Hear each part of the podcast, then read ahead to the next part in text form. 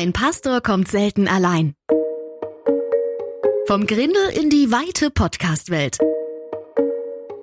Ohren auf, Herzen auf und viel Spaß beim Podcast.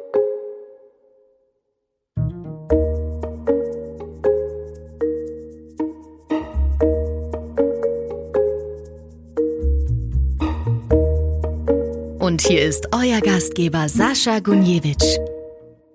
Herzlich willkommen, liebe Hörerinnen und Hörer. Heute einen ganz besonderen Gast, den Marcel Feldmann. Persönlich sehen wir uns gerade das erste Mal und wenn ich gerade sage sehen, dann war ich erstaunt, als du mir gesagt hast, direkt in den ersten Zeilen, glaube ich, geschrieben, dass du taubblind bist. Und ich habe mich echt gefragt, ob du mich sehen und hören kannst auf Instagram, wo wir uns kennengelernt haben. Ja, genau. Ja, hallo, äh, Sascha. Ich freue mich total, dass das jetzt mit uns hier klappt und bin auch sehr, sehr gespannt. Und ähm, ja, wir haben uns tatsächlich bisher nur per Sprachnachricht, genau, äh, ausgetauscht ja. und haben uns auch ein bisschen zurückgehalten oder ich habe mich zurückgehalten. Ich wollte gar nicht so viel erzählen ähm, im persönlichen Gespräch ist das ja dann äh, tatsächlich äh, nochmal interessanter. Genau, also ich bin taubblind, das würde ich jetzt auch so sagen. Ja. Und da werden die Ersten sich fragen, hä, wieso? Er spricht, er scheint ja auszuhören. Du reagierst ich, direkt, wenn ich was sage? Irgendwas genau. muss da ankommen? Genau, also ich kann sozusagen hören, aber ich bin trotzdem ich gehöre zu den Menschen, die sich als taubblind bezeichnen. Und ich sag manchmal lieber hörsehbehindert, weil taubblind sich doch sehr krass anhört für viele und denken, wow. Also ich bin blind, ich habe einen kleinen Sehrest, mit dem ich Umrisse erkennen kann und hell und dunkel auf dem linken Auge, aber ähm, ich kann nicht wirklich sehen in dem Sinne, wo, wo jeder sagen würde, jetzt, äh, der, der kann ja noch sehen oder lesen oder so. Ne? Und ähm, der Grund, warum ich taubblind ist, bin, äh, das ist halt eben das Ascher-Syndrom. Das, ist eine, das habe ich bei Instagram bei dir gelesen. Also mir, mir ich, ich habe es jetzt auch echt nicht vorher gegoogelt, weil ich dachte, ich finde es viel besser, wenn du mir das erklärst. Aber scheint, dass du irgendwann mal komplett sehen konntest oder hattest du nie die hundertprozentige Sehfähigkeit? Doch, also ich bin geboren mit einer mittelgradigen, leichten Hörbehinderung. Das hat man relativ früh festgestellt. Aber mittelgradig leicht ist nicht so, dass man gleich ein Hörgerät braucht oder so, sondern das ein bisschen versucht zu kompensieren über, über Lippenablesen. Und das ist auch tatsächlich ähm, die ganze Schulzeit so geblieben. Ich wusste nicht, ich ahnte nicht, dass ich eine, in irgendeiner Form eine, eine Sehbehinderung haben könnte oder bekommen könnte. Und das ähm, in der Schulzeit hatte ich, äh, ich glaube, einmal noch ein Hörgerät gehabt. Ja, das war aber auch so äh, ziemlich uncool, ziemlich okay. hässlich. Weil es so riesig ist? ja, weil es so riesig ist, weil es, ähm, also Hören mit einem Hörgerät ist ja, hat also damals auch in den 80er Jahren ähm, auch gar nichts mit natürlichen Hören zu tun. Ne? Das ist ähm, wie ein schlecht eingestelltes Radio. aber ja. es ist laut, aber es ist keine Hörqualität. Und ich hatte auch immer nur ein Hörgerät bekommen. Und das war dann äh, das linke Ohr, äh, glaube ich, war das gewesen mit dem Hörgerät, das rechte ohne. Und das hat das der Kopf auch gar nicht so einfach zusammengebracht und habe das dann natürlich morgens, wenn ich aus dem Haus gegangen bin, Entschuldigung, Mama, äh, äh, natürlich getragen und sobald ich äh, äh, in der Nähe der Schule war, war das natürlich dann auch direkt wieder raus.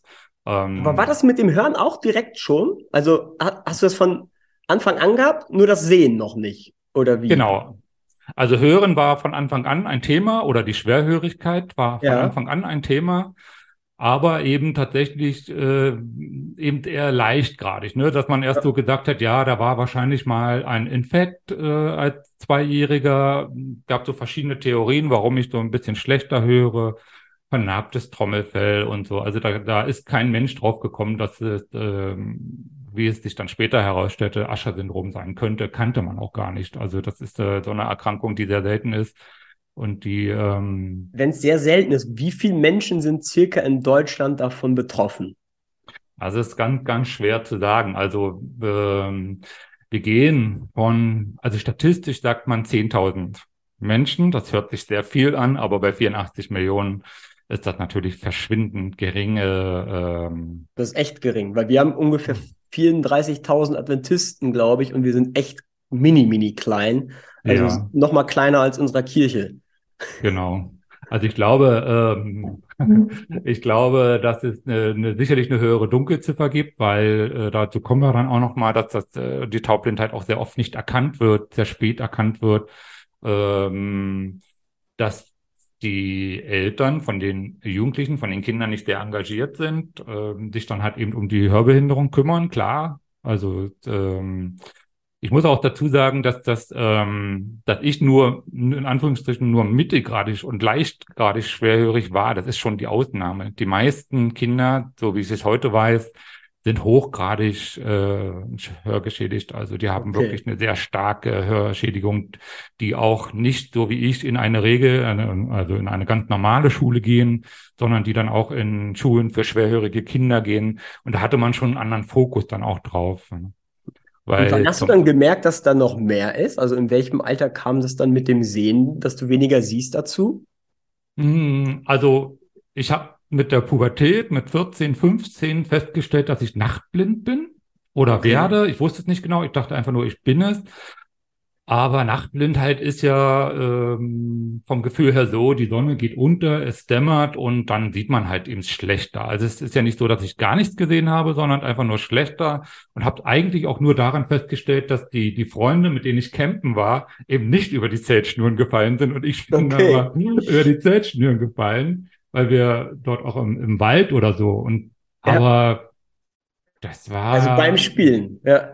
ja, beim, beim Spielen, beim, äh, beim Campen, dann also mit 14, 15 sind wir ja auch viel äh, äh, Zelten gegangen, also campen und wo man dann halt eben so nachts in, im Wald oder so oder am Waldrand unterwegs ist, äh, un, unbekannte Wege, wo ich dann feststelle, warum laufe ich eigentlich gegen den Baum? Also jetzt nur nicht schlimm, aber ich denke mir immer, die anderen kommen daran vorbei, warum finde ich den Baum nicht, ne? Ja, Aber äh, das habe ich dann auch meinen Eltern nur mal gesagt und ich habe den Eindruck, ich sehe schlechter. Aber dann war das auch oft so, ja, und in der Familie und unsere Oma und die konnte auch im Dunkeln nicht gut sehen und das hat okay. man gar nicht so zuordnen können, weil sobald Licht da war, war jetzt war es ja auch weg. Also war Ja. ganz normales Sehen. Ne?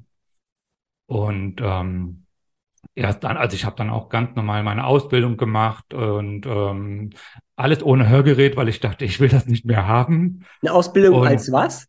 Also ich habe als erstes habe ich äh, Kunstglasbläser gelernt und Chemikant. Ui, Also okay. so ganz ähm, ganz ähm, ja industrieller Beruf sozusagen und Ja. ähm, ja und ich hatte da auch Hörbehinderung und Schwerhörigkeit war da kein Thema. Also ich konnte eigentlich alles machen, habe aber den in dem Beruf auch gar nicht äh, gearbeitet. Habe dann später dann ähm, oder gleich im Anschluss dann ähm, noch eine andere Ausbildung zum Kaufmann in der Grundstück- und Wohnungswirtschaft gemacht und später dann ähm, Versicherungsfachwirt und äh, so habe mich dann so ein bisschen in meine berufliche Richtung gearbeitet, weil ich, also ich bin ja ein Kind der DDR sozusagen, bin 72 in der, in der DDR in Brandenburg geboren und dann war ich ähm, 1990 war ich dann 18, also da musste ich mich mal so ein bisschen neu orientieren. Und da Ach, spielte, da hast du dann die Ausbildung als Versicherungsmakler gemacht. Ge- Also ähm, als Chemikant schon tatsächlich, Okay. also und dann ähm, 92 dann äh, Kaufmann Grundstücks- und Wohnungswirtschaft und dann im Anschluss, äh, dann 96, glaube ich, war das dann äh, mit der Versicherung und ähm, genau. Das war und aber während dieser Zeit hat meine eigene Behinderung gar keine Rolle gespielt. Also ich habe das auch überhaupt nicht, ich habe nicht gespürt, dass ich ähm, also ich habe mich nicht behindert gefühlt. So Also bis 25 circa, ne? ja, dann genau. Also da waren dann schon so die ersten, also mit 30 bei mir ziemlich genau kann ich mich erinnern, dass ich schon gemerkt habe, dass mit meinen Augen irgendwie, ich bin sehr blendempfindlich. Also so mehr, ich ziehe die Sonnenbrille viel früher auf als andere und empfinde das auch als ähm, belastender als andere. Da war mir schon klar, naja, da müsste man zum Augenarzt gehen. Mhm. Aber selbst da war das dann so, ja, also da ist so ein ganz leichter grauer Star, was man so kennt von älteren Menschen, haben ja sehr oft heute grauen Ja. Genau, und da war aber auch nur so ein Ansatz und dann hat man gesagt, ja, das ist, äh, muss man beobachten und ähm, so, so. Und damit habe ich mich dann erstmal zufrieden gegeben gehabt. Dann äh, habe ich eine Brille bekommen, äh, musste, konnte dann eben auch besser sehen und habe dann einfach so vom Kopf her den Fokus nicht mehr so darauf gelegt, dass ich so blendempfindlich bin, dann ist es halt so. Ja. Aber Kann man schnell irgendwie zur Seite schieben dann, oder? Ja, solange äh, du dich nicht beeinträchtigt fühlst. Ne? Also wenn Ja. du, wenn du halt wirklich nicht mehr lesen kannst, so die Schrift oder so, dann ist es ja eine Beeinträchtigung. Dann macht man sich schon mehr Gedanken. Aber es war halt eben nur eine Blendempfindlichkeit. So. Ja. Wo, und, und wenn im normalen Büroraum oder so, das, äh, sagen wir mal, die Deckenbeleuchtung hat nicht geblendet, sondern es war eher das Sonnenlicht. So. Also. Und wann kam dann so der erste Moment, wo du dachtest, nee, das ist hier echt eine Beeinträchtigung? Als ich, ja, vielleicht war es 33, war ich 34 etwa und ich schon innerlich merkte, dass ich äh, beim Autofahren vor allem, äh, dass ich doch recht spät sehe, wenn ich zum Beispiel an einer Kreuzung stehe, dass ich meinen Kopf mehr bewegen muss, um das wahrzunehmen, ne, dass da noch ein Auto oder ein Radfahrer kommt, was äh, äh, recht Mhm. schlecht zu sehen. Das war mir dann schon so und aber ich war auch in dieser Zeit ähm, sehr sehr belastet, also vom, vom äh, äh, dachte mir, okay, ich muss mich mehr konzentrieren. Also es ist einfach Ja. nur so, dass ich, ähm, puh, ne, also ich war sehr, sehr viel mit dem Auto unterwegs und ähm, ah ja, okay, das ist jetzt, äh, muss man ab und zu mal Ruhephasen nehmen. Hab dann auch gemerkt, dass es gefühlt besser war. Aber als ich dann ähm, an einem Sommer tatsächlich drei, vier Wochen äh, Urlaub hatte und auch während des Urlaubs merkte, ich bin eigentlich total erholt und aber das Sehen ist immer noch kompliziert. Okay. Mm, Da habe ich mal so ein bisschen geguckt und gegoogelt und dann kamen da solche komischen Begriffe wie Tunnelblick und sowas. Und dann habe ja, ich war innerlich schon gedacht, ja, ah, ist Was- klingt danach, aber es, ich will alles, aber nicht das. Ist Ja. Tunnelblick, hat das was mit, mit dem Usher-Syndrom zu tun oder ist das was ganz anderes? Nee, letzten Endes ist es, äh, geht es, äh, hat es damit zu tun. Also Tunnelblick heißt ja, man guckt, man schaut wie durch einen Tunnel und das Gesicht fällt, wenn wir so normal Sehende haben ja 180 Grad, ne, wie so ein, wie Ja. ein Winkelmesser muss man sich das vorstellen von Auge. Und das geht dann in die Mitte rein, wird das immer kleiner. Und das am Ende ist es so, ja, geht es halt auf einen Tunnel zu, ne? Und, verliert sich dann ähm, ganz sogar. es verliert sich dann ganz, genau. Also Oh. bei mir ist es jetzt so, also das rechte Auge ist komplett weg und links, wenn man das messen würde, sind es noch drei Grad. Also, Okay. ähm, also die Gradzahl sagt ja nur aus, wie viel Gesichtsfeld man noch hat. Das ist, ähm, oft ist es so bei, bei Usher-Syndrom, dass man aber das, was man sieht, also in diesen fünf Grad oder drei Grad, noch relativ scharf sieht. Also Hm. sagen wir mal, 40 Prozent Sehschärfe ist ja, damit kann man schon wirklich noch gut was anfangen. Ne? Also Ja. ich habe jetzt noch fünf. Damit kann man nicht mehr so viel anfangen. Aber da war ja dann ein Prozess von diesem Urlaub, wo du gemerkt, das gegoogelt hast und gemerkt hast, oh, Tunnelblick, das will ich am liebsten nicht haben. Und Ja. dann bist du direkt zum Arzt gegangen damit und hast dann direkt eine Hiobsbotschaft bekommen oder war das noch ein Prozess von mehreren Wochen, Monaten? Also genau nicht zum Arzt gegangen, Oh, weil okay. der, könnt, der, der könnte ja sagen, dass das stimmt. Oh, okay. Und, ja, und, äh, und wenn man googelt, dann weiß man natürlich auch, ja, wenn es wirklich Tunnelblick ist, also es wird weniger, ähm, was hängt damit dran? Das führt zur Erblindung. Erblindung, äh, ja, ich habe auf dem Dorf gewohnt, ich könnte dann, ich wusste dann schon, dann kann ich ja kein Auto mehr fahren, dann kann ich, das, no way, nicht mein Weg, ne? Okay, okay. Es ist so eine typische Und- Verdrängung dann, ne? Absolut, absolut. Also, und diese Verdrängung, wenn ich es heute betrachte, viele Jahre dann, also 13 Jahre nach meiner Diagnose, hat mir unheimlich viel Kraft gekostet. Also, das, ich glaube, in dem Moment macht man es sich nicht klar, weil man einfach, de- oder ich habe damals einfach gedacht, ja, nee, die, die Kraft muss ich aufwenden. Ich äh, äh, will das nicht, habe auch eine Verantwortung gegenüber meiner Familie und meine Kinder und ähm, ich will, äh, ich möchte das nicht, ne? Also so, Ja. so die Haltung von innen heraus, ne? Auch weil du für Und- die da sein möchtest. Oder, Ja, oder, na klar. oder mehr im Sinne von, auch, dass du das Leben, das du hast, nicht verlieren möchtest. In der Ja. Richtung? Das, ähm, ich glaube, in dem Moment waren es mehrere Punkte. Erstmal, jeder definiert sich selbst auch so. Ich bin kein blinder Mensch. Ich möchte das nicht sein. Ja. In der Gesellschaft findet Blindheit, Behinderung, sagen wir mal, nicht auf der haben- und positiven Seite statt. Also war meine Einstellung damals. Ne? Wir Okay. reden ja nicht von heute. Ne? Ja. Das war ja, ähm, das war unvorstellbar. Also für mich äh, Einschränkungen zu haben mit den Hören, ja, das ist ja kein Problem. Aber jetzt auch noch als blind zu gelten, das ist so, da hat jeder sofort oder viele haben sofort so ein, so ein Bild von einem alten, blinden, hilflosen Menschen im Kopf und den hatte ich auch. Und das wollte ich Mit, nicht. mit einem Stab, mit einer Binde. Genau, also mit dem langen Stock, mit dem Blindenstock Ja. äh, laufend und ähm, blinde, äh, ähm, äh, Blindenabzeichen und Binde und all das, äh, Sonnenbrille, so ganz klassische Ja. äh, Hut. Ähm, Hut sogar. Ja. ja, genau, der Hut nicht zu vergessen wegen der ja. Blendung. Und der Mantel dann. ja, der lange, der lange Lodenmantel Ja. und ähm, und meistens auch die etwas schmutzige Hose, weil er das natürlich nicht sieht, der arme Kerl. Ne? Ja. Aber Mensch, diese Und- Bilder habe ich, jetzt wo du es sagst, mit Mantel und Hut, erst als du Hut gesagt hast, habe ich gedacht, stimmt. Wo kommen denn diese Bilder her? Ja, ja, ich glaube auch. Also wenn man in den Medien guckt oder irgendwo im Fernsehen, Serien, wenn man deutlich machen will, dass jemand blind ist, dann setzt man den erstmal eine Sonnenbrille auf, einen Hut. Und er muss auf jeden Fall, darf er nicht gerade gucken. Er muss schräg Stimmt. gucken. Ja.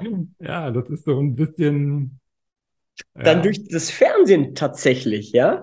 Ja, Dass die da, dass, dass ähm, blinde Menschen so dargestellt wurden.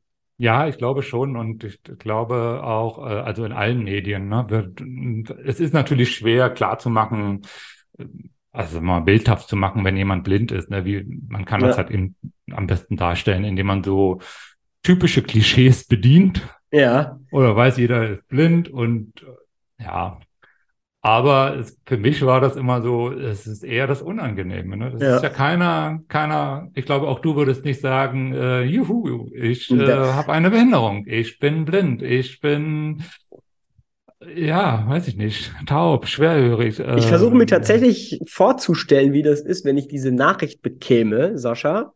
In den nächsten fünf Jahren verlierst du komplett deine Sicht, dein, Ja. dein, dein Sehen und auch das Hören geht weg.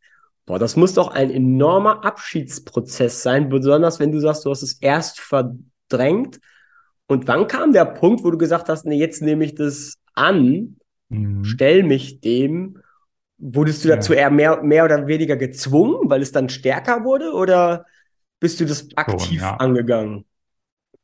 Also erstmal war der Zwang da. Es gab ein Schlüsselerlebnis und das war dann tatsächlich, da war ich dann 37, also zwischen 33, 34 und 37 waren dann nochmal drei Jahre äh, der Verdrängungsprozess und dem auf jeden Fall nicht zum Augenarzt gehen, weil dann, dann wurde, also mir war da vom Gefühl her schon klar, was der sagen wird und ähm, und dann gab es das Schlüsselerlebnis. Ich bin ähm, in meinem Wohnumfeld damals in Brandenburg abends gefahren. Meine Mutter saß auf dem Beifahrersitz. Ich bin gefahren und Mama sagte, also im Dunkeln, war abends 20 Uhr oder so, und sagte ganz lang, leicht und äh, eher freundlich zu mir, Marcel, ich fänd's besser, wenn du rechts fährst.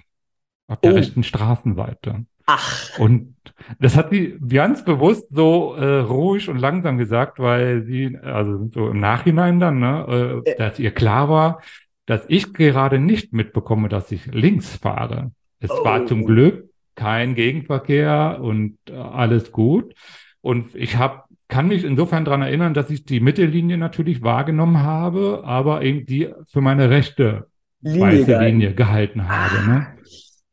Und es war Schweigen, es war tatsächlich nur noch zwei, drei Kilometer bis nach Hause. Also und gut, dann, dass du nicht in Hamburg gewohnt hast. ja, absolut, ja. Oder Berlin oder irgendwo, Ja. ja. Es war wirklich, wobei, da ist es ja heller, ne? Da ist es tatsächlich ja Okay. mehr beleuchtet, ja. Und über Landau, Dass deine Mutter da so ruhig bleiben konnte. ich glaube, die hatte die, ähm, also die Gesamtsituation schon viel länger erkannt. Okay. Also, die hatte schon ab und zu mal das Gespräch gesucht, ähm, wie das so ist mit den Augen und sie hätte den Eindruck, ne? Aber wie man so als 37-jähriger Sohn ist. Ja, Mama, na klar. Ne? Ja. ähm, es ist wichtig, dass du mir das sagst, aber was ich mit der Information mache, entscheide ich selber. Ne?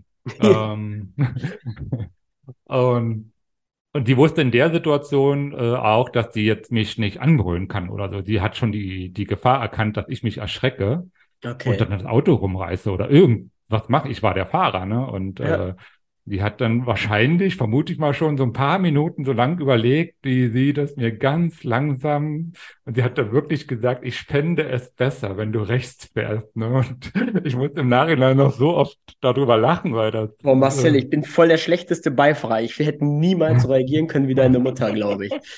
glaube ich also, auch, ja. Also ich auch nicht. ja.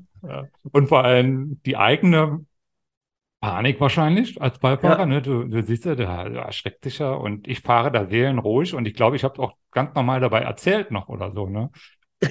Sie, sie Schön, dann, wo äh, wir heute hinfahren zum Kaffee ja, und Kuchen. Genau, wenn wir zu Hause sind, dann machen wir dieses oder jenes. Ja. Und meine Mutter hat wahrscheinlich geschwitzt, ja. Sie hat, sie hat schon geguckt, äh, ob das ein LKW, ein Kleinwagen oder ein Motorrad sein wird, was da entgegenkommt. Wenn irgendwelche Lichter irgendwo zu sehen waren, ja. hätte sie schon, Hauptsache kommt bis zu Hause nichts, ja. Oh Mann, oh Mann. Ja, ja, war schon, aber zu Hause war es für mich dann klar, boah, krass. Also, wenn es mir alleine passiert, ist es schon krass. Und wenn ich dann auch die Verantwortung für den anderen, ja. das, das kriege ich nicht hin. Also da ist für mich dann, also richtig hart. Also das war nicht nur ein, ein Zaunfall, das war eine richtige harte Betonwand, gegen die ich da geknallt Ach. bin. Ja. Und habe dann, ähm, ich glaube, ein, zwei Tage später schon den Augenarzt aufgesucht und hat gesagt, okay. Und ich, ich bin zu einer, bin an eine sehr gute Augenärztin, mit der ich auch heute noch äh, sehr gerne Kontakt habe, geraten und habe ihr dann aber auch gleich gesagt, also ich komme nicht zu einer Regeluntersuchung, ich weiß, hier stimmt ordentlich was nicht. Okay. Und ähm, wir haben dann Gesichtsfeldmessungen gemacht, das, was ich vorhin schon sagte, mit den 180 mhm. Grad. Und da war ich schon bei 30. Ne? Oh. Also das war schon, das war schon, also nicht nur die Hälfte, sondern noch deutlich, deutlich weniger. Ja. ja. Und für die Straßenverkehrsordnung sagt ja, man muss 120 Grad zentrales Gesichtsfeld haben, um Auto fahren zu dürfen, also oh. um fahrtauglich zu sein. Ja. Und dann bin ich mit meinen 30 Meilen weit entfernt. Ja. ja. Und ist das dann, also es wirkt gerade so, als wenn du zu der Ärztin noch sehr gefasst gegangen bist, weil du gesagt hast, hier bei mir ist schon mal alles klar. Aber ist es, gab es dann für dich vor dem Besuch oder danach einen emotionalen Zusammenbruch oder sowas? Also ich stelle mir vor, wenn man, du hast gesagt, du bist wie so gegen eine Wand gebrettert. Ich kann ja. mir vorstellen, dass das, also wenn man dann merkt, boah, das Leben ist ab jetzt anders, Jetzt gestehe ja. ich mir, also gefühlt ja schon vorher, aber ab jetzt stehst du es dir und anderen ein. Zumindestens, ich konnte mir in dem Moment noch nicht klar machen, was es bedeutet. Ne? Also es war einfach nur in dem Moment klar, also das, was passieren muss, was auch immer, dass ich hatte keine Diagnose, ich wusste nicht, es, ein bisschen Hoffnung ist ja immer noch, dass es auch heißen könnte, weiß ich nicht, es gibt ein Medikament, wir operieren ja. mal hier ja. oder irgendwas, ne? Kann sein, ne? Und äh, meine Gedanken waren nur, Hauptsache komme ich nicht zu spät. Also, dass man dir dann sagt, so, äh, also wären sie mal vor einem Jahr gekommen, hätte man was oh, tun okay. können. Ne? Ja. Das so ein bisschen so auch die Verantwortung für sich selber zu übernehmen und so, das, da habe ich schon echt geschludert. Und das war so meine Sorge. Und ich habe in diesen Tagen zwischen, zwischen, äh, also zwischen den Ereignis und äh, zwischen Augenarzttermin an nichts, nix, ich konnte nicht mehr klar denken. Es war nur Angst, Sorge, Aufregung, was kommt und ich konnte auch darüber nicht sprechen. Also es war, weil alles zu viel Ungewissheit war und zu viel unklar und was jetzt kommt. Und ich habe mich selbst davor erschrocken, dass ich das mit dem Autofahren und ähm, das, also zu was man in der Lage ist, wo, wie lange man, also mein, mein, mein Kopf war schon war hell. Also ich war, ich habe das äh, Gefühl gehabt, ähm, aus der Dunkelheit kommt so ein bisschen helle, weil Einsicht da war. Okay. Äh, äh, so dieses Gefühl, weiß nicht, ob du das kennst, wenn du, äh, wenn du an etwas ganz dolle festhältst und daran glaubst und äh, das, das ist so und, und so langsam schleicht sich aber so ein Gefühl ein oder so eine, so eine, auch so eine Informations, naja, so ganz stimmt das nicht, aber du hältst fest. Nein, ich, ich, es ist äh, Kraftaufwand. Und irgendwann geht da so ein Fensterchen auf und da scheint dann die Sonne durch und äh, auf der anderen Seite ist es auch schön. Ne? Nein, ist es nicht. Ist es ja. nicht, ja, ja. Ja. Und, und dann war, der Moment, Mhm. Da war für dich der Moment, hast du dich dann Menschen anvertraut, weil du sagtest, du konntest ganz lange nicht darüber reden mit jemandem. Gab es ja. für dich den Moment, dass du dann sehr schnell oder hast das Zeit gebraucht, dich jemand anvertrauen konntest? Da ist äh, doch relativ schnell, weil ich eine Augenärztin hatte, ähm, das, äh, die Tanja, Tanja Wach aus Brandenburg, die ist heute noch Augenärztin. Ich bin ihr unheimlich dankbar, weil sie mich untersucht hat. Die hat gesagt, so, ich sehe, du hast auch eine, also im Gespräch, du hast auch eine Hörbehinderung, da gibt es eine Erkrankung, Ascher-Syndrom. Okay. Da habe ich das, äh, Ascher, das wird äh, englisch geschrieben, U-S-H-E-R. Da, boah, was sind das für ein Kacknamen? Ich will das nicht, ich will mich nicht mit so einem Begriff mein ganzes Leben lang auch in irgendeiner Form identifizieren. Ne? Und dann haben wir die Untersuchungen gemacht und äh, dann wurden auch noch andere Untersuchungen gemacht, äh, humangenetische Untersuchungen. Und das ging aber alles so in, in einer Woche. Das war gar nicht alles so lang, ähm, 14 Tagen. Und dann hatte sie mich äh, wieder, ähm, hatte ich wieder einen Termin bei ihr und ich war natürlich mit dem Auto hingefahren. Es war ja hell, ne? Ach, wieder? Ja, na klar. Obwohl, ich, obwohl du dieses Erlebnis der ja. Mauer hattest? Das, das habe ich ja, das habe ich ja auf das Dunkeln. Also im Dunkeln fahre ich jetzt kein Ach Auto. Ach so. Mehr. Aber ich dachte, die Info des 30-prozentigen ja. Seefeldes kam da schon, oder? Ja, die war auch schon da, aber wer sagt denn, dass ich damit nicht fahren kann? Ah, okay. Ich dachte, sie hat ja. sofort was gesagt, dann die Ärztin. Oder? Ja, die ja. hat das auch gesagt, ähm, ah. aber das kam bei mir noch in dem Du Moment, hast ja nichts getrunken.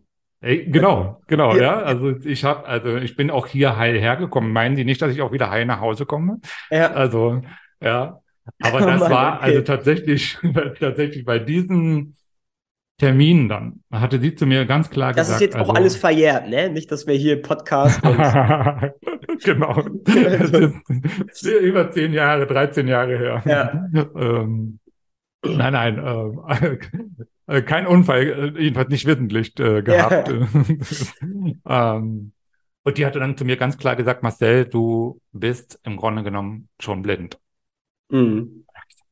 Also 30 Grad Gesichtfett ist wenig, klar, aber es ist, äh, du hast das vom Gefühl her, du kannst erstmal noch gucken. Also du kannst lesen, ich konnte lesen, ich konnte, mhm. ne? Und du hast, oder man hat generell, wenn jemand sagt blind, dann ist es erstmal schwarz oder weiß. Also schwarz ist nichts sehen und weiß ist sehen. Also was ja. bist du nun, ne?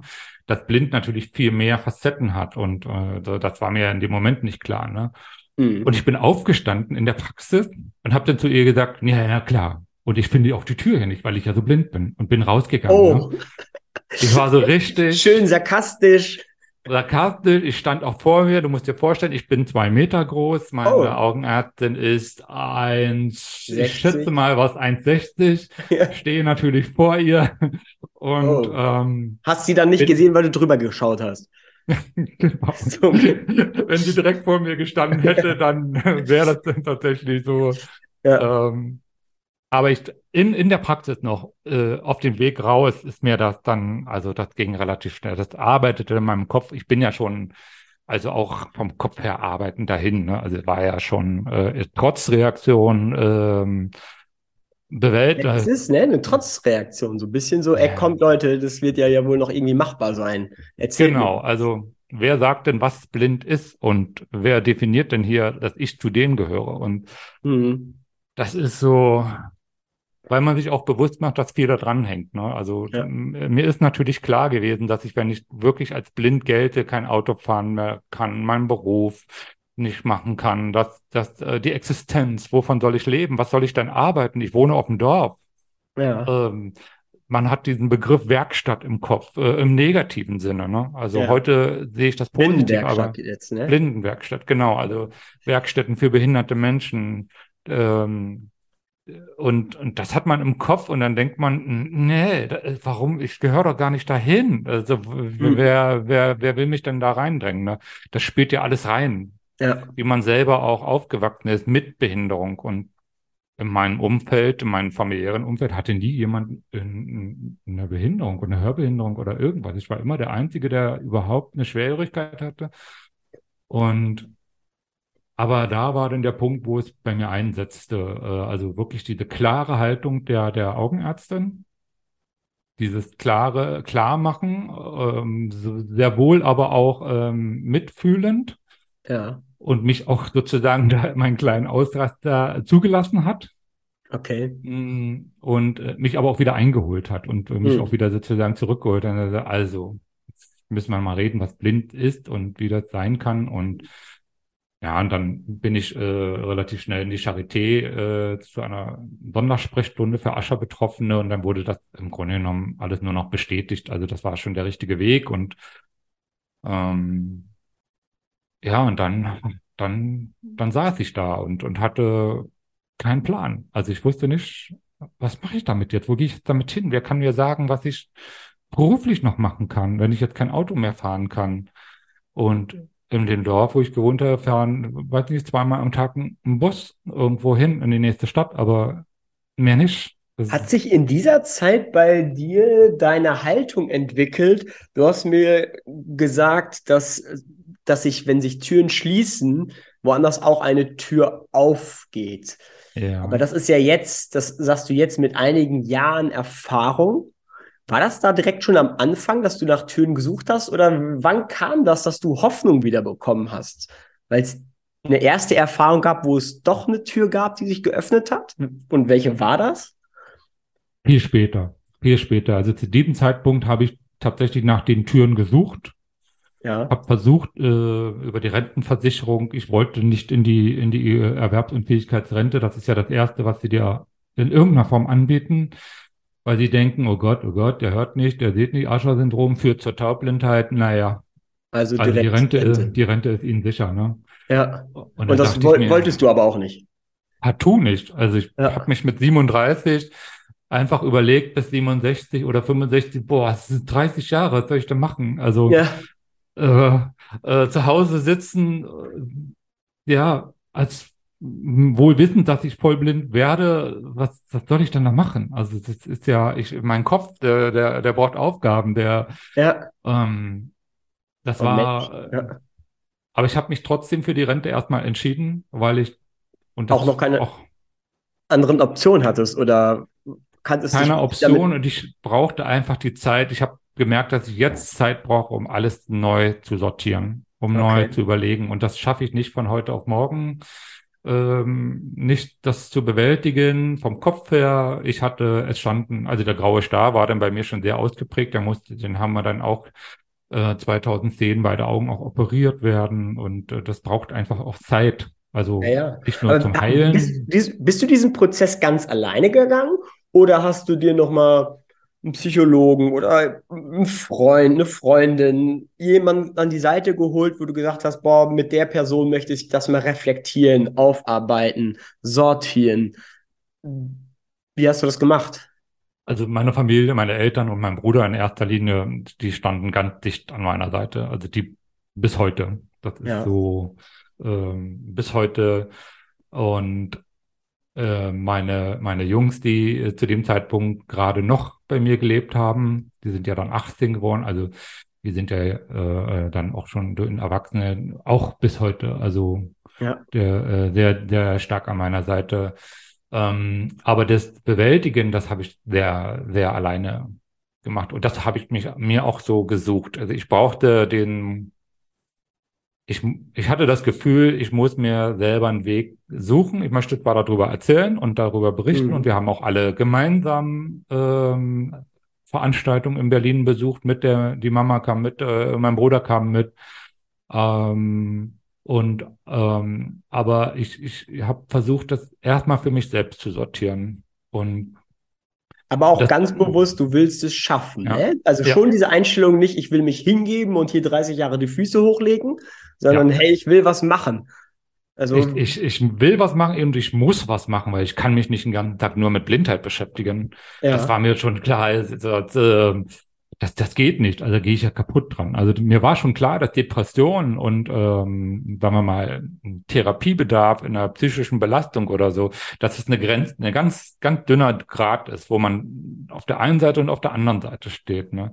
Mhm. Und was, was heute ist, was ich, glaube ich, auch schon mal in einer Nachricht zu dir gesagt hatte, dass mir, dass ich, dass man sucht nach Halt, ne? also ja. nach Verstehen auf der einen Seite auch durchaus die Frage, warum ich? Warum? Es ist eine, Erb, eine autosomal rezessive Erbkrankheit. Das heißt, äh, meine Eltern tragen die Gene in sich. Das wusste ich dann schon. Und zu 25 Prozent ist die Wahrscheinlichkeit, dass ein Kind das bekommt. Ne? Und mein Bruder hat es nicht. Und ich ja. habe es. So. Also, Gab es da Ärger dann? Also äh, Frust auf deinen Bruder oder? Nein, ich würde, er würde es mir verzeihen, aber ich sage heute noch, ein Glück habe ich das. Ob er das abkönnte. Echt? So, so ja, nimmst so, du das?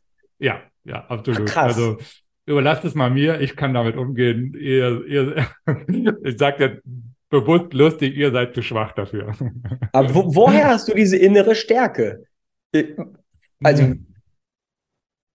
Also sicherlich von meinem Elternhaus, ganz klar. Also mhm. so wie ich aufgewachsen bin, ähm, meine Eltern haben immer äh, mich, also uns beide äh, als Söhne sehr gefördert, gefordert auf Selbstständigkeit, auf Selbstbewusstsein.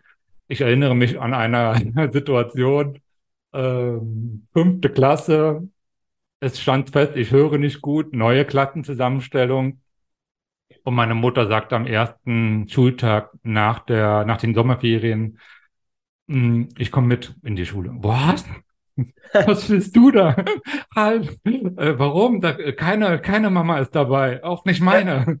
Doch, ich ähm, äh, möchte, dass die wissen, dass du halt schwerhörig bist und manchmal Probleme hast. Und dann hat die sich wirklich vor der Klasse hingestellt, so, hier, ich bin die Mama von Marcel, und er ist schwerhörig und das hat die und die Auswirkungen und das merkt ihr daran, daran und daran, dass er nicht gehört hat. Und ich habe hinten gesessen und habe gesagt, bist, oh, bist du im Boden versunken? Ja, geh bitte nach Hause, bitte. Ja. Boah, ich kann das so fühlen. ja. Meine Mutter sowas auch gerne macht. Also. Ja, ne? Und das ja. ist so, ein Mutterding auch. Und ich bin ja. Aber Peinlichkeit aber... führt auch wirklich dazu, dass man irgendwann dann da eine Stärke entwickeln kann, ne? Also man ja. muss ja, die Mutter ja. kann es ja nicht austauschen. Die und ähm, Sascha, du, wirst mir, du hast in dem Moment gibst du den anderen aber auch eine Chance zu reagieren. Ne? Ja. Ich habe ja meinen Mitschülern gar nicht die Chance gegeben, wenn ich sie nicht verstanden habe oder die mich von hinten angesprochen haben, dann habe ich halt eben nicht reagiert und dann dachten die, okay, irgendwie ist der gerade doof drauf oder so. Okay, ja. Und ähm, was ich natürlich nicht bedacht habe, ne, aber meine Mutter natürlich schon, sagt halt, ja, dann haben die aber auch eine Chance und dann stellen sie sich halt eben vor dir hin und ja. sprechen mit dir. Ne? Also das Wissen ist äh, der Punkt. Ne? Aber es war da mega ja jetzt, also wenn du das jetzt so reflektierst, ne, so, dass man sensibel dafür ist, dass man es wissen muss, dass man aufgeklärt sein muss, weil wir oft überhaupt vielleicht gar nicht wissen, wie man mit Menschen umgehen muss, die das haben. Weil ich war wirklich überfordert, weil ich ja. dachte jetzt, oh, ich habe dich ja, glaube ich, sofort angeschrieben, ne? Äh, ist ja. besser, dass ich dir schreibe? Ist es besser, dass ich eine Sprachnachricht mache?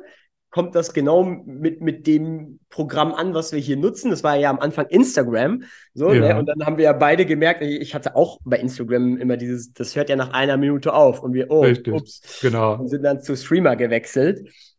Aber da hast du gesagt, nee, das geht völlig so, ne? Und nach und nach habe ich, hab ich gemerkt, ah, okay, komm, ich muss dich gar nicht hier in Watte packen oder sowas. Mhm. Ich kann genau mit dir umgehen wie mit jedem anderen, muss aber vielleicht auf ein paar Sachen achten. Genau. Und das ist bei mir auch der Punkt, wo ich sage, du, du, äh, Marcel, wenn schon blind, dann bin ich schon froh, dass ich heute blind bin und nicht vor 20 Jahren, okay. weil ich die Technik sehe, die, die Möglichkeiten, die wir haben, hier auch äh, so zu kommunizieren und auch ähm, die beruflichen Möglichkeiten und so, das ist schon äh, heute anders und, und eben auch Instagram. Naja, mit den Fotos natürlich kann ich das nicht so sehen, ne? Aber zum Beispiel. Gefragt, mhm. nicht nur mit den Fotos, wenn ich dich kurz unterbrechen darf, der, wie, wie kam das denn, dass du dann da auf mich aufmerksam wurdest. Also, du wirst ja du, du, hast, du bist in Brandenburg groß geworden. Mhm. Du bist nicht in einer Kirche groß geworden. Du hast mir gesagt, boah, dich interessieren Menschen, die auch halt im Glauben haben, aber du beschäftigst dich erst seit kurzem noch mit dem Glauben, ne? Ja. Und dann kommt da hier mein Beitrag bei dir. Genau. Und weißt du, wie der kam? Ich habe äh, zum 24. Dezember hat das Hamburger Abendblatt einen Artikel über mich gebracht. So. Ja. Ähm, über meine Arbeit, über Taubblindheit und so weiter. Und dann haben mich halt eben Leute, äh, die ich aus Hamburg kenne, also Gehörlose vor allem, so angeschrieben und haben ähm, einfach was zu dem Artikel gesagt oder eben ähm, ähm, weitergeliked und und und dann kam einer und hat ge, hatte mir äh, gesagt, ja, äh, es gibt ja hier und die die äh, deine Kirche und ja, ich sag okay, da habe hab ich jetzt nichts mit, also habe ich keinen Zugang zu, kenne das nicht und und dann habe ich aber doch mal überlegt, ähm, was hat er noch mal gemeint gehabt? Ah, die Adventsgemeinde und ähm, habe das nicht ge ge äh, gefunden. Also es war nicht so einfach, weil ich nicht wusste so richtig, was er meint und habe unter dem Begriff auch nichts gefunden. Aber scheinbar hat Instagram gemeint zu wissen, was ich suche. So und kam dann, du, hast, du kommst, ne? genau, du kommst doch in so einen Algorithmus dann rein. Ja. Und das äh, Gute ist ja, dass dein Beitrag damals ähm, eben nicht ein Foto war, sondern das Video. Das war, ist ja der Beitrag äh, für dein Outing äh, und wo du ähm, auch im Prinzip die, ähm, die Jahreslosung äh, festgelegt hattest. Und die heißt, äh, wie, wie, nennt ihr das? Ähm, du bist ein Gott, der mich sieht. Die habe ich genau. genau. gar nicht festgelegt, sondern das macht ja die Kirche und die habe ich dann, dazu habe ich mein Outing gemacht, genau. Richtig, du hast es äh, auf dieser Grundlage und das ist im Prinzip der. Und da bin ich erstmal stutzig geworden. Okay, Outing, das war natürlich erstmal sowieso grundsätzlich interessant. Pastor. Und dann war auch in, in deiner, in deinem, in deiner Bio auch zu erkennen, äh, Podcast. Aber das hat mich noch gar nicht interessiert, sondern mich hat dieser, äh, du bist ein Gott, der mich sieht. Ja. Und dann waren wir beim Thema Sehen. Und war ich beim Thema Sehen. Ja. Dann habe ich mir krass, also das ist ja immer das, was, was mich so sehr, sehr beschäftigt, ähm, dass in der Religion oft äh, die, das Thema Sehen und Hören. Also wir verbinden ja oft das Thema jemanden zuhören und meinen mhm. ja eigentlich, ich verstehe dich. Also ich, mhm. ich, ich begreife dich. Ich begreife das, was du sagst. Oder wenn wir sagen, ein, ein, ein Gott, der mich sieht, dann reden wir ja nicht vom Auge, dass er dich sieht. Also ja sieht, sondern er nimmt dich so wahr, wie du bist, würde ich jetzt so interpretieren. Ja. Ne? Ich habe sogar und, ganz kurz, ich habe sogar ja. ein, ein, wir haben immer ein Vers der Woche und weil du mir das vorher gesagt hast, dass dieser Vers, du bist ein Gott, der mich sieht und dass du sagst, boah, das Sehen geht ja nicht nur um das Auge, sondern bei Gott geht es doch um mehr, habe ich ein Vers der Woche rausgesucht. Ja. Und zwar aus 1. Samuel Kapitel 16, Vers 7 und da steht dann, ein Mensch sieht, was vor Augen ist. Der Herr aber sieht das Herz an. Ja. Das ist so ein bisschen das, was du gerade sagst. Also ja, Gott schaut ja, doch ja. anders. Ne? Das, das, ist, äh, das ist das, was ich, was ich auch selber begreife und, und also was ich auch fühle. Mhm. Und wo ich heute auch sagen kann, also ich habe ja nur noch einen kleinen Seerest. Also, und das ist für mich eine Frage der Zeit, wann der auch weg ist. Und es gibt ganz viele Zeiten, gerade jetzt am Anfang des Jahres hatte ich so, so, einen, so einen starken Schub, auch so würde ich es sagen, so gesundheitlich äh, aufs Auge, dass ich mir manchmal sage, oh, wann ist das endlich vorbei? Also ich will meine Ruhe haben. Ne? Also dieses, weil solange ein Sehen da ist, konzentriert man sich auch darauf, versucht den zu nutzen und Natürlich würde ich gerne sehen wollen und will auch Bilder sehen und will auch die Menschen sehen, aber es, äh, es ist ja etwas, was mir nicht mehr, ja, in einer gewissen Form nicht mehr gegeben ist. Und es strengt unheimlich an zu sehen. Und dann pflege dann auch den Satz auch zu sagen, ich freue mich auch darauf, wenn es mal vorbei ist. Und alle sagen, boah, nein, könnt mir nicht Aber vorstellen. das finde ich gerade auch, also das höre ich gerade zum ersten Mal von dir und ja.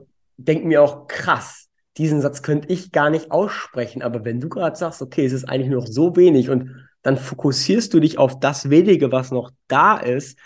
Ja. Und du hast anscheinend dich damit schon, du hast deinen Frieden damit gemacht, zu sagen, hey, das wird jetzt kommen. Weil zwischen ja. dem 33., 35. Lebensjahr und jetzt sind, weiß nicht, 10, 15 Jahre, irgendwie sowas. Also mit der Diagnose 13 Jahre.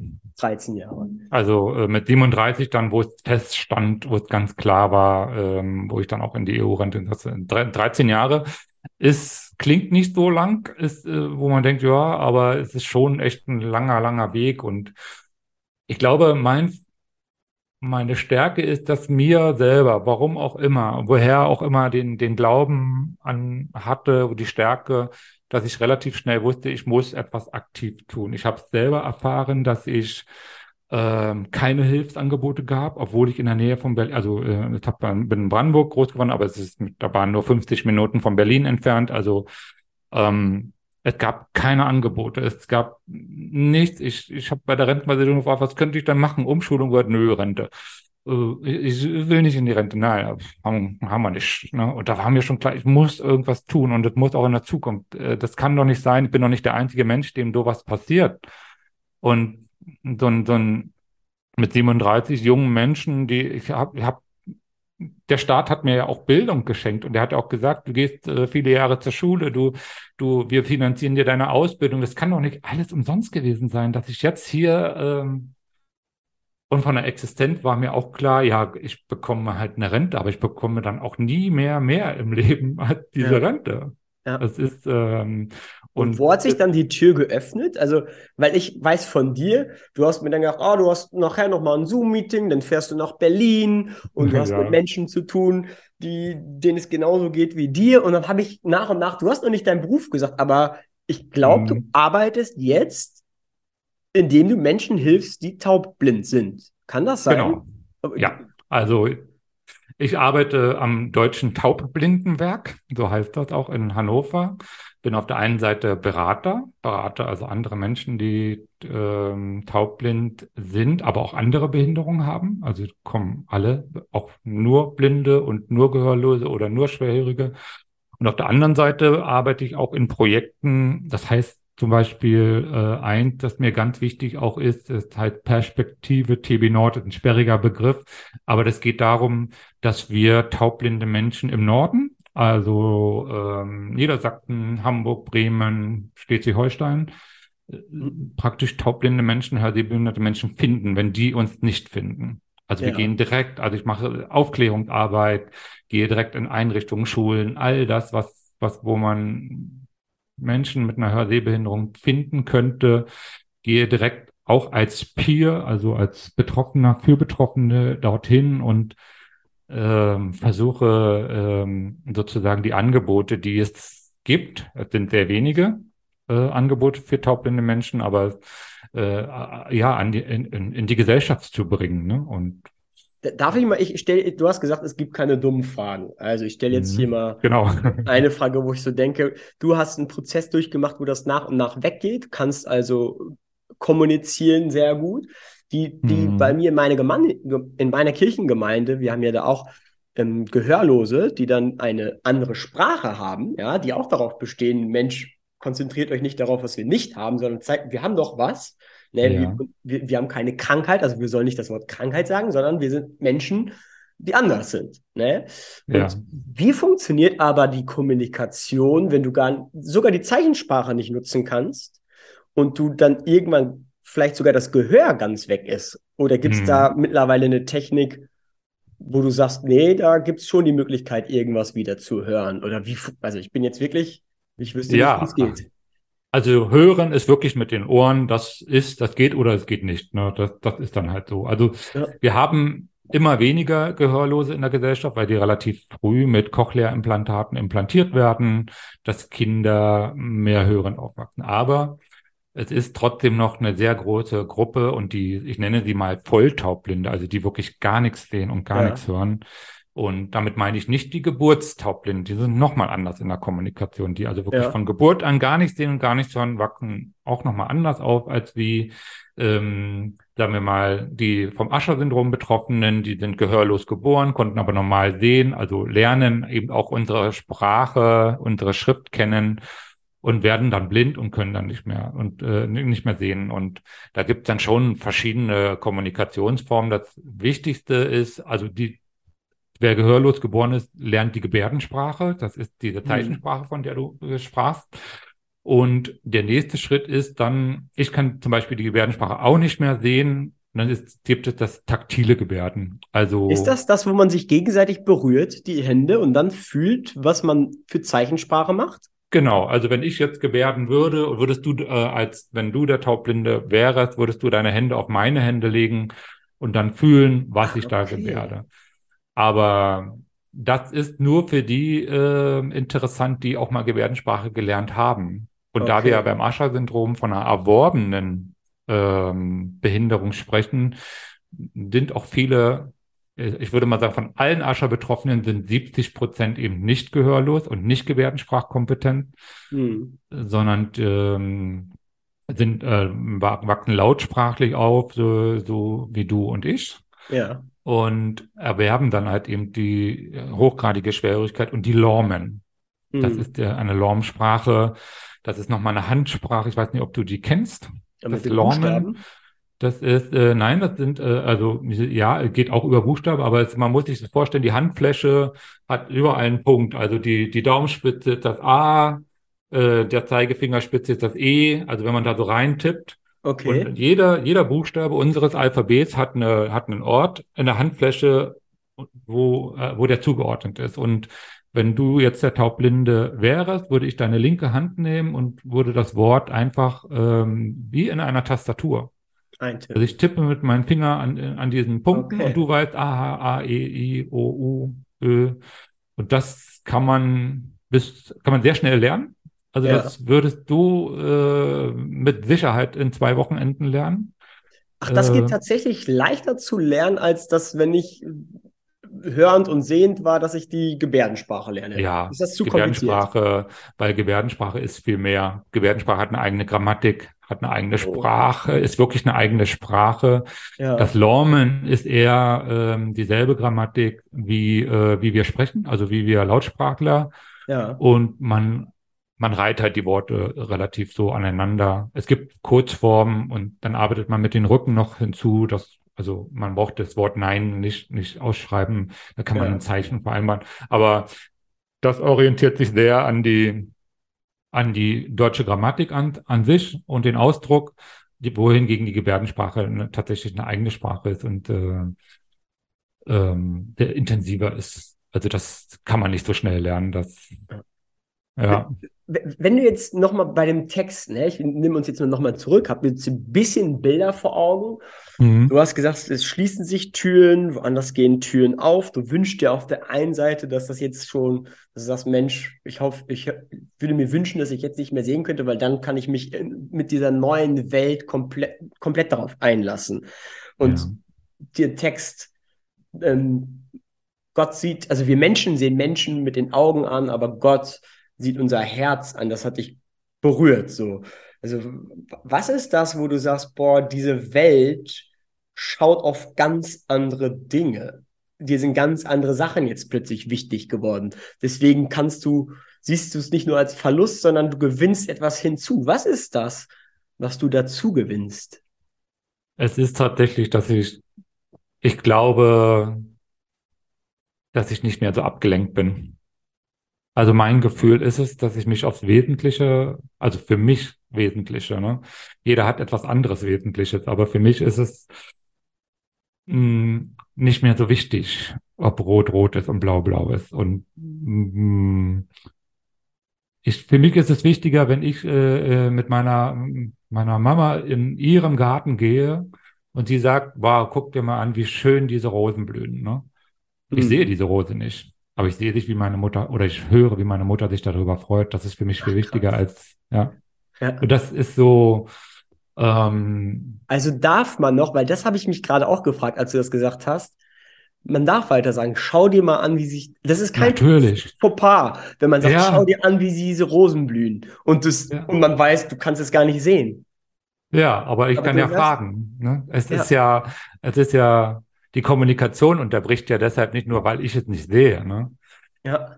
Es gibt natürlich, natürlich auch die anderen Situationen, wenn es dann, äh, weiß ich nicht, wenn ich in der Bahn fahre und keine Durchsage kommt, dann denke ich mir, warum sagen Sie es nicht durch, was da dran steht an dieser Tafel, ne? Ja. Da ist es natürlich nicht, dass ich so, so selbstverständlich sage, muss ich nicht Locker. sehen, ne?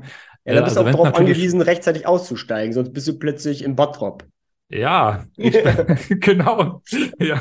Und bitte erst, das kriege ich ab und zu mal gesagt, äh, es macht keinen Sinn, beim ICE auf den Türöffner zu drücken, wenn der Zug noch nicht hält. Ach, hält ja. der noch gar nicht. Ne? Okay. Weil die neuen Züge sehr langsam, sehr leise sind ne? und ich manchmal gar nicht checke, dass er noch gar nicht steht und so. Aber das zeigt, Klar, wie viele Menschen gar nicht sensibel sind, weil man sich darüber nicht Gedanken macht, wenn wenn man nicht da beeinträchtigt ist. Ne? Also denkt man ja. nicht drüber nach und das, man muss dafür sensibel gemacht werden. Deswegen mhm. wirbst du dafür, du gehst überall rum. Man versucht mehr und mehr Sachen barrierefrei zu machen. In Hamburg kommen immer mehr ähm, Fahrstühle. Aber was hilft der Fahrstuhl, wenn ich danach nicht weiß, wo es U2 Richtung Niendorf Markt oder Richtung ja. Wandsbeck oder keine Ahnung ja. was? Krass. Und ähm, was hilft es, die Ampel zu haben, die zwar bestimmte Signale gibt, äh, dass man rübergehen kann und das aber auch ständig kaputt ist und du weißt nicht, wo du anrufen sollst, damit das mal repariert wird. Ja. Und ich muss genau in diesem Moment über diese Straße und nicht, wenn die mal, äh, wenn ja. die mal repariert wird. Ne? Das ist in meinem Wohnumfeld natürlich klar, da kann ich das mal so ein bisschen ähm, forcieren. Die kennen mich hier auch gut. Ja. ja. Ähm, äh, E-Bikes auf dem, auf, dem, auf dem Fußgängerweg abzustellen, ist was ganz, ganz, ganz schwieriges äh, Thema. Solche Sachen. Ne? Aber was ich halt merke, ich fahre ja auch von Kassel nach Hannover äh, zur Arbeit. Das sind eine ganze Stunde. Ich fahre ähm, der Bahnhof in Hannover. Hannover ist Landeshauptstadt, ne? ist nicht barrierefrei. Es gibt keine Leitsysteme. Und da stelle ich mir halt Hannover halt selber... fällt mir ja noch ganz viel anderes ein, was da nicht funktioniert, ne? außer dem Fa Fußballverein. Aber nein. Über Hannover 96 können wir auch noch reden. ja, genau. aber, das ist, ähm. aber da merkt man ja, wie schlimm das ist. Also für dich ist es nicht einfach egal, ob das gerade funktioniert oder nicht. Eben. Ne? Also das ist, ähm, für mich ist es äh, auch existenziell oft. Ja. Ne? Also ich möchte halt eben auch also 2017 hat der Bundestag äh, das äh, neue Bundesteilhabegesetz verabschiedet, wo wir die Menschenrechtskonven äh, die Behindertenrechtskonvention unterschrieben haben, schon seit 2009. Wir ähm, Teilhabe für alle Menschen mhm. gleichermaßen, ohne Bewertung, ohne Abge. Früher haben wir gesagt, ähm, wir integrieren die Behinderten, also wir holen die in unseren Kreis rein Heute sprechen wir von Inklusion. Das heißt, wir alle zusammen bilden einen neuen Kreis, wo wir alle gleichermaßen und gleichwertig arbeiten, denken, fühlen, ähm, lernen können. Und okay. da sind wir, die Bundesregierung hat damals aber auch gesagt, es sollte nicht so viel Geld kosten. Ah, das geht so. ja gar nicht. Eben. Und das ist äh, genau der Punkt, wo ich auch sage, auf der einen Seite sagt man natürlich, finden wir das toll, dass du arbeitest, dass du die, äh, ich äh, habe einen Teilhabe am Arbeitsleben-Programm, das heißt meine Breite-Zeile, die ja auch sehr teuer sind, 5.000, 6.000 Euro kostet so eine, eine Zeile, damit man arbeiten. Das bezahlt meine Rentenversicherung auch alles für mich, unabhängig, mhm. was für ein Einkommen oder Vermögen ich habe. Sehr, sehr schön und sehr erleichternd, weil ich ja zwei Arbeitsplätze habe und das sind dann schon mal alles zusammen 30.000 Euro. Das ist alles toll. Ja. Aber der öffentliche Raum, dass ich auch zur Arbeit hinkomme, der wird mir nicht gewährleistet. Da sagt man relativ schnell, naja, wenn es, also bei mir ist es so, der Weg zum, vom, vom Bahnhof zur Arbeitsstätte ist ziemlich kompliziert. Wir bezahlen Ihnen das Taxi. Klar, es ist cool. Ne? Also wenn ja. jeden Morgen am Bahnhof steht, da steht ein Taxi, steigt ein, fährt zur Arbeit. Wer da habe ich mal eine nicht? Verständnisfrage. Guck mal, mhm. du arbeitest auf der einen Seite, um Menschen zu helfen, die auch taubblind sind. Bist du auch ein Lobbyist? Weil du hast mir gesagt, du warst letztens in Berlin. Also versuchst du auch dafür ja. zu sorgen, dass das sich verbessert? Bist du da jemand, der dann mit Politikern und Politikerinnen redet? Oder ist das ja. einfach nur jetzt gerade, das formulierst du und du hoffst, dass das jemand anders macht? Ich bin es nie freiwillig gewesen, inzwischen schon, aber es okay. hat sich so ein bisschen so ergeben. Ähm, ich, ähm, wir haben vor äh, zwölf Jahren unseren Verein Leben mit Ascher-Syndrom gegründet und ich war nicht Gründungsmitglied, aber war doch relativ schnell äh, kurz danach auch in dem Verein tätig. Und dann kam äh, ab 2010 dann tatsächlich die Politik auf uns zu und sagen wir, wir wollen dieses Bundesteilhabegesetz, was ich schon mal da äh, erwähnt hatte, soll neu gestaltet werden und wir wollen die Vereine, die es gibt im taubblinden Bereich, äh, so mit einbeziehen. Und dann habe ich mich dafür interessiert und habe da so ein bisschen äh, mitgestaltet, mitgedacht, mit überlegt, dass äh, auch, dass es dazu kam, dass wir heute auch ein Merkzeichen im Schwerbehindertenausweis TBL haben. Also es gibt dieses Merkzeichen taubblind, ja. genau wie es das Merkzeichen BL für blind und GL für gehörlos gibt. Und aber es ist bis heute nicht mit Leistung geführt. Es ist nur so ein Zählwerk. Also man hat da so ein, so eine und da gab eben diese Zeit, wo die Politik tatsächlich auf uns, auf Betroffene auch zukam und gesagt hat, wir wollen euch, wir wollen, dass ihr mitmacht, mitgestaltet, nicht ohne euch, über euch. Das war so äh, der, der Slogan. Ich sag, wow, toll. Und dann äh, kam das Gesetz und dann kamen auch tatsächlich viele Verbesserungen. Heute, wenn wir beim SGB 9, also was die Eingliederungshilfe für behinderte Menschen, dass sie Arbeit, also dass sie nicht Arbeit, sondern äh, im sozialen Bereich Assistenz haben dürfen, wurde viel verbessert.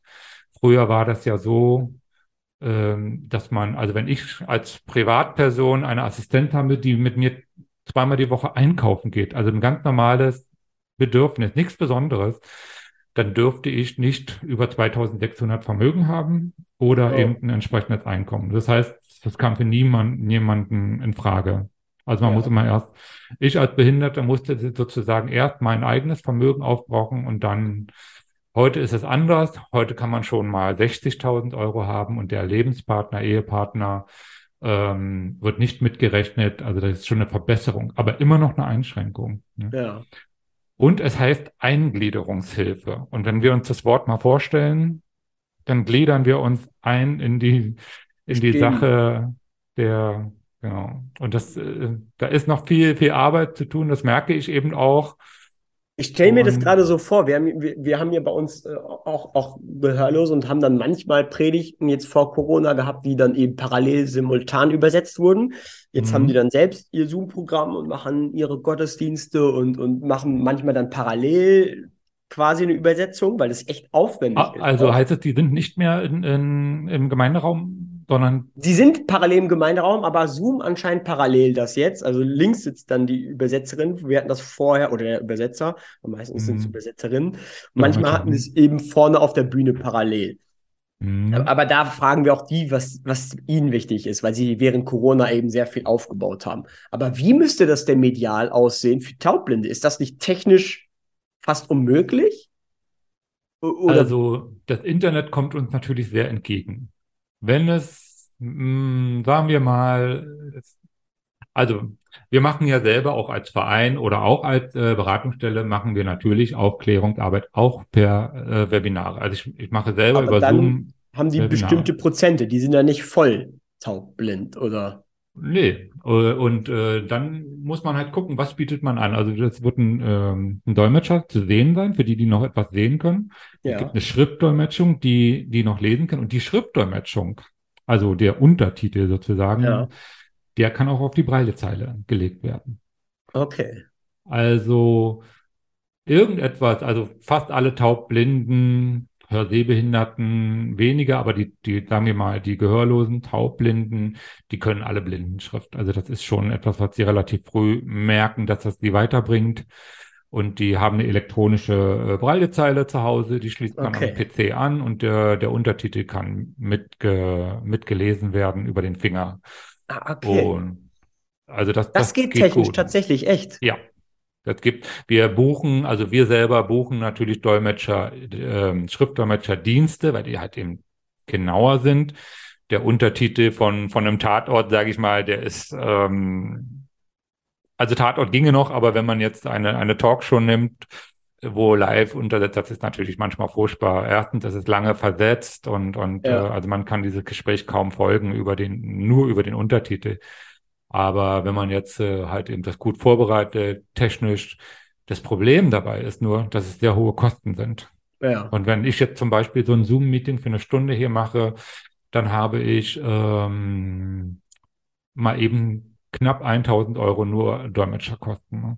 Oh. Also es ist jetzt für jemand privat auch gar nicht machbar. Ne? Also das ist ja. äh, sich selber das zu kaufen, sondern das muss organisiert werden Da muss man Förderer finden, sehr viel Spendengelder, sehr viel Spendengelder sammeln und äh, ja, irgendwie Möglichkeiten schaffen. Das ist mhm. für einen Verein natürlich schon möglich. Das kriegen wir auch gut hin.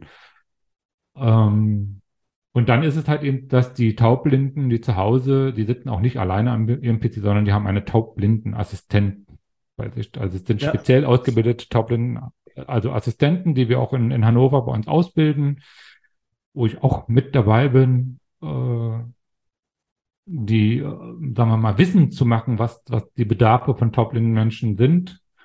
Und weil du vorhin von Lobbyist sprachst, ja, weil ich zähle mich zu den Taubblinden, ich weiß, worum es geht und ich gehöre auch zu denjenigen, die sehr gering betroffen sind davon. Also ich ja. habe da ähm, also das, was das Hören bei mir, hatte ich ja auch eingangs schon gesagt, ist ja bei mir schon sehr, sehr selten, dass das so gut ist. Und da bin ich auch natürlich froh drum. Ähm, da fällt mir immer der Spruch von Immanuel Kant ein, der mal gesagt hat, hm, nicht sehen können trennt dich von den Dingen und nicht hören können von den Menschen. Oh. Und das, äh, das fühle ich auch total. Und deshalb ist es für mich, weil wir das vorhin sagten, auch leicht zu sagen, okay, manchmal freue ich mich auch, wenn ich mal nicht mehr sehe, weil das ja. endlich dann auch mal abgeschlossen ist. Aber das nicht hören, das ist schon nochmal eine oh große Herausforderung. Ja. Ich danke dir erstmal für, für, für die ganze Geschichte und das Sensibilisieren. Möchte dir zum Schluss aber schon nochmal noch eine Frage mitgeben, die auch jetzt vielleicht mit dem Zitat von Immanuel Kant zu tun hat ähm, und wo wir gerade schon ein paar Mal dran waren, aber vielleicht nochmal, wo du sagst, boah, neben dem ganzen Abschied und den ganzen Türen, die sich öffnen und du vielleicht sagst, boah, okay, vor den Dingen, da kannst du dich verabschieden. Vor mhm. den Menschen fällt es dir schwer und gleichzeitig erlebe ich dich als so hoffnungsvoll, so stark und denk mir so, boah, was ist das, was du anderen weitergibst, damit die auch Hoffnung haben? Also wie versuchst du deine Begeisterung anderen weiterzugeben.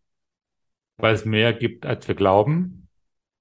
Dass alles, was wir wahrnehmen, was wir fühlen, mehr ist, als nur sehen und hören zu können. Hm. Das ist, ist ähm, ich glaube, jeder, der mal in einer Situation, wo er vielleicht krank war, wo er sich zurückziehen musste, ob es ein Krankenzimmer ist oder so, äh, und sich die Zeit nimmt, in sich hineinzuhören, da ist viel mehr als, als ähm, eine visuelle Wahrnehmung und, und ablehnen. Das heißt nicht, dass sie nicht schön ist. Also ich vermisse sie auch. Ich vermisse auch heute noch es gegenüber zu sehen, ob der gerade lächelt oder weint und wenn ja. du es nicht hörst. Ne? Natürlich vermisse ich das total und ich würde auch alles dafür äh, tun, dass ich das wieder könnte. Ja. Aber ich weiß, dass ich es nicht kann und dann lasse ich mich drauf ein und versuche es anders jeder sucht da seinen anderen Weg. Aber was nicht in Frage kommt, ist die Hoffnung aufgeben. Weil dann habe ich mich selbst vielleicht auch ein bisschen aufgegeben. So glaube ich. Ja. Oh Marcel, ich danke dir, dass du uns mit in deine Welt genommen hast, weil unsere Welten sich berühren und dieses sich nicht aufgeben oder die ganze Sache nicht aufgeben, weil man sich dann selbst aufgibt. Mir macht das Mut, mir hilft es, dass wir mit dieser Haltung füreinander einstehen können. Und es gibt ja trotzdem Sachen, wo man sich gegenseitig helfen kann. Man tut immer so, als wenn, wenn ich, der sehen und, und hören kann, keine Hilfe bräuchte. Und ich merke manchmal, krass. Also ja. uns, uns verbindet nicht immer das, dass wir alles können, sondern unabhängig von den Dingen haben wir immer Sachen zu geben. Und plötzlich konzentriert man sich auf das wieder, was man wirklich braucht und was das Wesentliche ist. Und da und gibst du vielen Menschen Hoffnung und dafür danke ich dir, dass du damals nicht gesagt hast, ich lege die Füße hoch, sondern dass du weitergemacht hast und dass wir ja. uns definitiv hier wahrscheinlich nochmal wieder sehen und hören werden. Deswegen vielen Dank dir, Marcel. Da, darf ich noch einen Satz sagen? Natürlich. Es gibt, gibt sehr viele Hilfsmittel, die einem helfen für Blinde, für Hör Gehörlose, aber kein Hilfsmittel, keines auf dieser Welt kann den Menschen als, als Partner, als Hilfe, als Hilfeleitender ersetzen. Das ist einfach ein wichtiges Anliegen noch. Boah, super. Jo. Ich danke dir dafür. Das war ein Pastor kommt selten allein. Ihr findet uns auf Spotify, Apple Podcasts, Amazon und überall, wo es Podcasts gibt.